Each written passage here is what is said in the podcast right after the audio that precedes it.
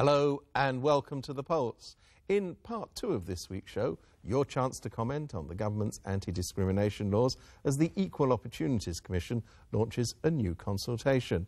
And we'll be looking at the continuing controversy over the airport's third runway project and the threat it may pose to Hong Kong's dolphin population. But first, and hardly for the first time, constitutional reform, Occupy Central, and according to some, the end of the world. Next Tuesday, the government's expected to reveal its report on proposals for constitutional reform to the Legislative Council.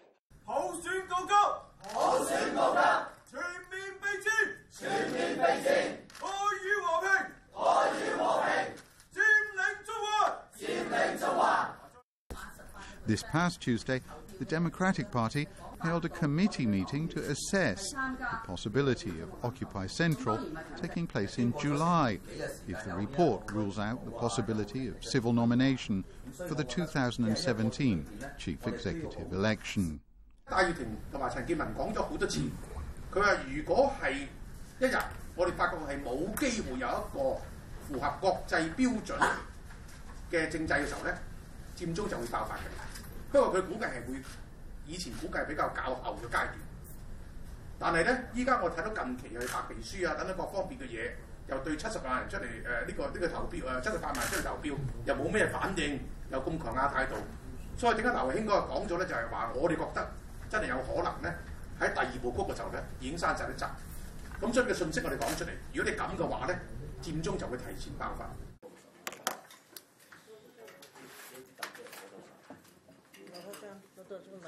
The trigger point for occupying Central would be a signal from the government, whether it's this government here or in Beijing, that all the avenues for universal suffrage are closed and they would be all rejected. And what they would only accept is to have a small circle of people uh, using very high threshold to nominate candidates for election. And that would tell everybody that it's not genuine universal suffrage. And I think if that point is reached, whether it's in July or August or September, I think the pressure within the community to occupy Central and to resort to all forms of civil disobedience will come. Da Gong Pao's front page report on Wednesday this week suggested action. It says that once the organisers of Occupy Central reveal any details of the occupying act to the public, it should be considered as a criminal act and they should all be arrested. I think it's true that uh, I'm also being advised by some criminal law experts that um, we might uh, commit an offense of inciting people to commit offenses if we provide the details on the uh, actual occupying act. Um, but I think we also have to prepare for that. In any case, if we have to occupy, we have to provide the details to the public. So we have to arrange the leadership of the movement in case that the three of us uh, are being arrested. Uh, I think we still have people leading the movement, and we will still continue to occupy. Although pressure from the pro government camp and the central government is unrelenting, Benny Tai says he still has hope. If the standing committee um, in the decision keeps it vague that uh, well it may is possible to have different kind of uh, election methods or maybe even be silent on the whole thing, but just saying that, oh, we just endorse the report of the CE and now the election method can be changed, then I think that might be some good signs, meaning that uh, in the coming months there may be negotiation and um, deals may be reached on an, a proposal that would be acceptable by all sides. The challenges ahead won't just come from the pro government side. Benny Tai is fully aware that tensions among pan democratic forces will increase as negotiation with the government approaches. Again, I have to emphasize, um, even though I, I seem to be optimistic, but I again will say that I will not underestimate the challenges ahead. There will still be many problems to solve in the coming months, and um, there will need to be a lot of work to uh, reach a kind of consensus among the um, pandemic groups and also with the other side. So still, with good hope, with, with hope, but uh, still need to be very cautious. Naturally, pro Beijing forces have been speaking out loudly and frequently against Occupy Central. Some seem happy to almost directly quote official Beijing mouthpieces, and some big businesses have decided to get involved in politics by implying that Hong Kong people are doing the SAR untold harm by aspiring to true universal suffrage.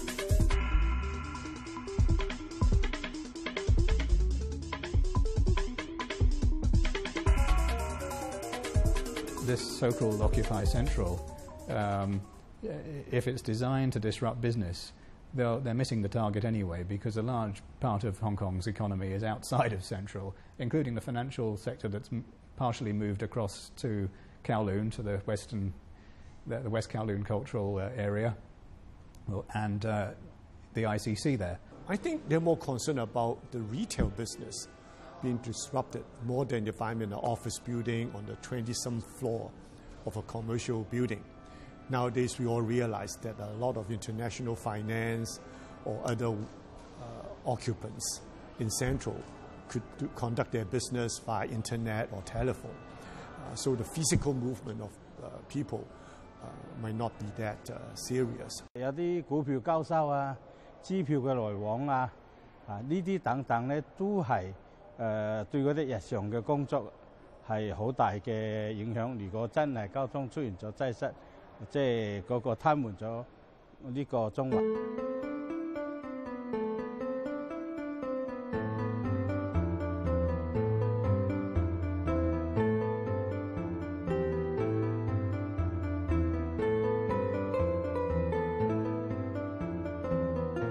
唔知道佔中會唔會變成翻好似類似？衝擊立法咁樣變成有個暴力事件發生啦。咁如果一出现暴力的话，咁喺中环一带翻工嘅所有雇员，即系除咗我哋银行嘅雇员之外，可能其他喺中环翻工嘅雇员，佢哋嘅人身安全啊，或者可能相关嘅诶公司嘅财务亦都可能会受到影响。The Hong Kong Banking Employees Association, also affiliated to the Federation of Trade Unions, claims that over 60% of banking workers worry that the jobs could be axed if Central was paralyzed. However, they interviewed just about 150 workers. Banks in Hong Kong currently have about 100,000 employees. In a recent advertisement, the big four accountancy firms also warned that the Occupy Central could disrupt key transactions and commercial activities and prompt investors to flee Hong Kong. They also said that the pro democracy movement could have a negative and long lasting impact on the rule of law in the city. Earlier this week, HSBC released a report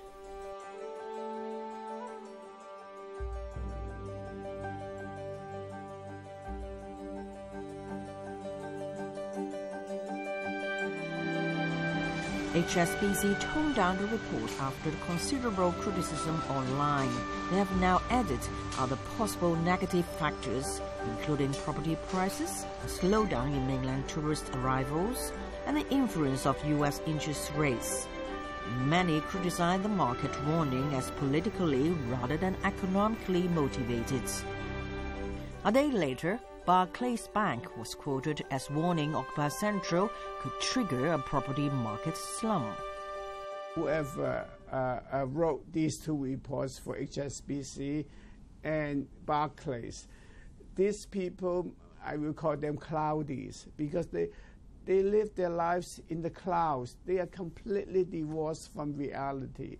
They don't know what's happening on the ground, like in the Barclays report. They, they, they warn that the Hong Kong property market will, will crash. But the simple fact is, if they spend any time on the ground, 5,000 Hong Kong residents are lining up to compete and to buy 400 flats offered by, uh, to, to the market by Cheung Kong.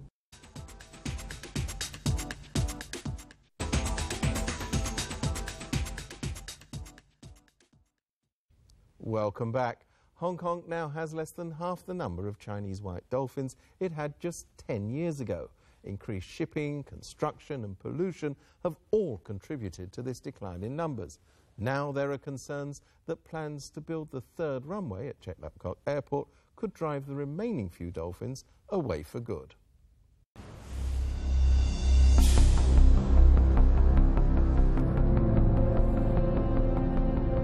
When I start of my research life, I see maybe more than 20 dolphins swimming around the Brothers Island. And in the last few months, I just saw uh, from around two dolphins. But what happened after they're gone? They may die, they may leave permanently from Hong Kong. Is that what we want? Last month, the Airport Authority released its Environmental Impact Assessment Report on the third runway project.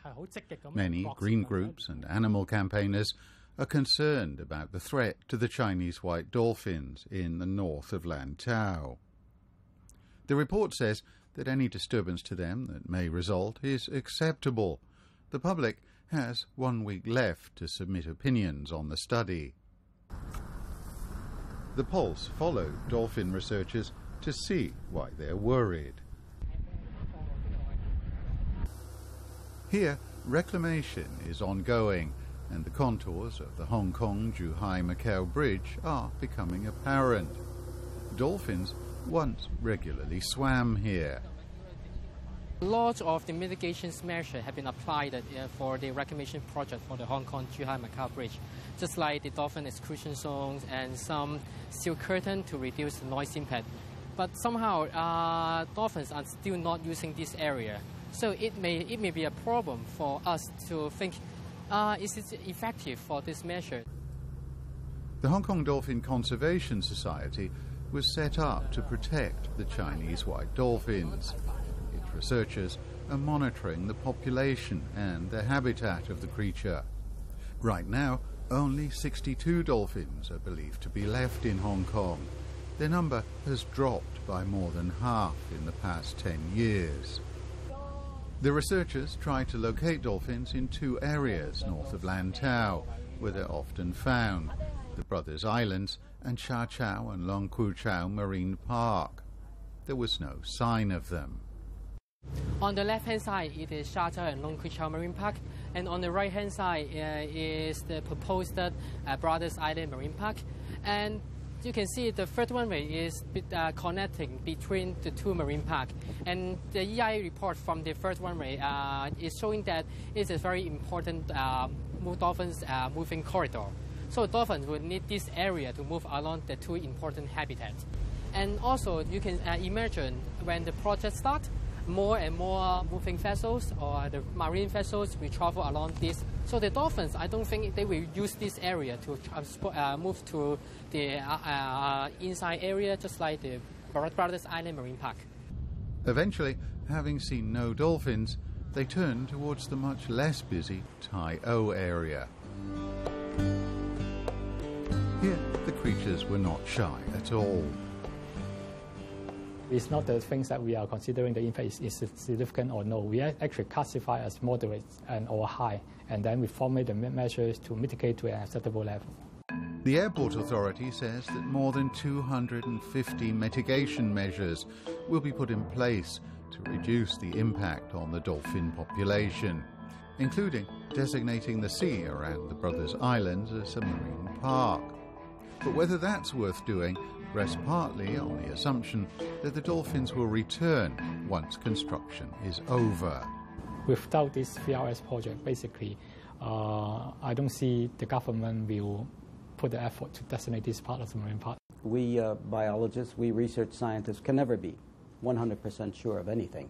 Um, it's just my evaluation and my colleague Tom Jefferson's evaluation from our experience uh, that uh, it is highly likely that they'll come back if we get rid of the insults, if you will, if we uh, uh, uh, lower the speed of high speed ferries inside the park area. It's only just the expert opinion, but there's no basis, there's no scientific study to back them up. Samuel, one of Hong Kong's few dolphin researchers, also helps the Agriculture, Fisheries and Conservation Department study the population of pink dolphins. He has initiated a campaign to lobby against the third runway mega project. We are really lagging behind in conservation measure. We need to do something now to arrest that decline before we can talk about even more development pressure. But they are iconic to Hong Kong. They are the Handover mascot of Hong Kong. So many people went out just to get a glimpse uh, of the dolphin. And ultimately, you know, this is our uh, treasure for not only us, but for our children. How big a problem is religious, racial, or sexual discrimination in Hong Kong? Want to give your views? Well, until 7th of October, the Equal Opportunities Commission is conducting a public consultation on how these issues can be addressed. Here to tell us more is the Commission's chairperson, York Chow. Hi. Can I just start by asking you, why are you doing this now, and what do you think, in fact, are the main issues that need to be addressed? Uh, under the EOC's ordinance, I think we have the, this statutory responsibility to review our laws every now and then. It didn't say how long, but I think it's about time now. It's 18 years since the establishment of the EOC. Uh, we feel also with the experience. I'm sorry, the last law review was when? Uh, there's no comprehensive review so far. Okay. So I think uh, we need to uh, uh, look at what experience we have gathered, and certain areas of uh, gaps that are not covered actually might need to be reviewed.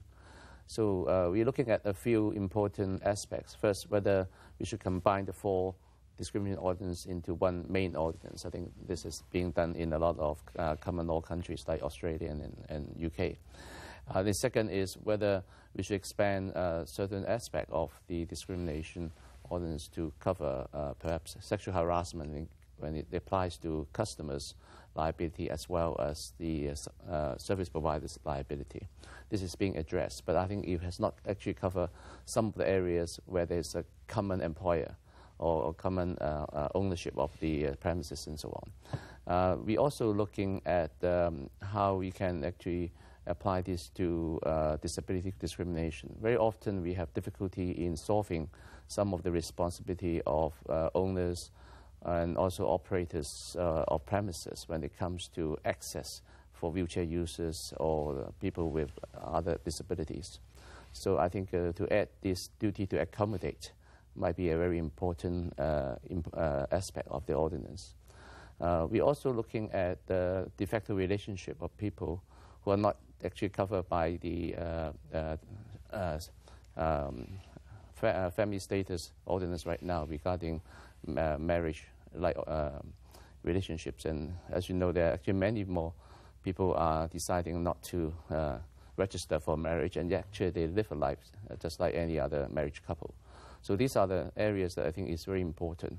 And recently, we also looking at um, some of the increasing conflicts between mainlanders and Hong Kong residents uh, on various aspects. And I think uh, we cannot really resolve everything, but I think uh, in order to um, uh, perhaps educate the public as well as to uh, reduce the vilifications actually being done to each other, I think uh, we should actually consider whether we should add the clause of uh, Hong Kong residency status or immigration status or citizenship actually what, what, what, the What uh, you're law. talking about is this, this big clash between Hong Kongers and mainlanders. I wonder, is, is that actually discrimination or is this more to do with the politics of Hong Kong today? Uh, I think anything that uh, will have a different view will end up in politics. But even, I think this is important that discrimination is defined as uh, unfair treatment or uh, uh, vilification. That is, you're hurting others' people feeling.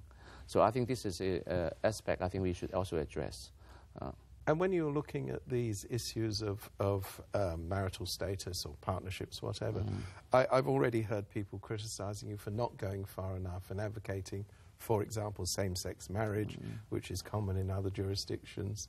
Are you consciously holding back on this sort of thing? Um, no, we have a separate consultation exercise right now for uh, sexual orientation and gender identity. And, and that is actually another exercise which I don't want to uh, take over actually uh, this particular exercise because this is actually a major exercise looking the, at the existing four ordinances.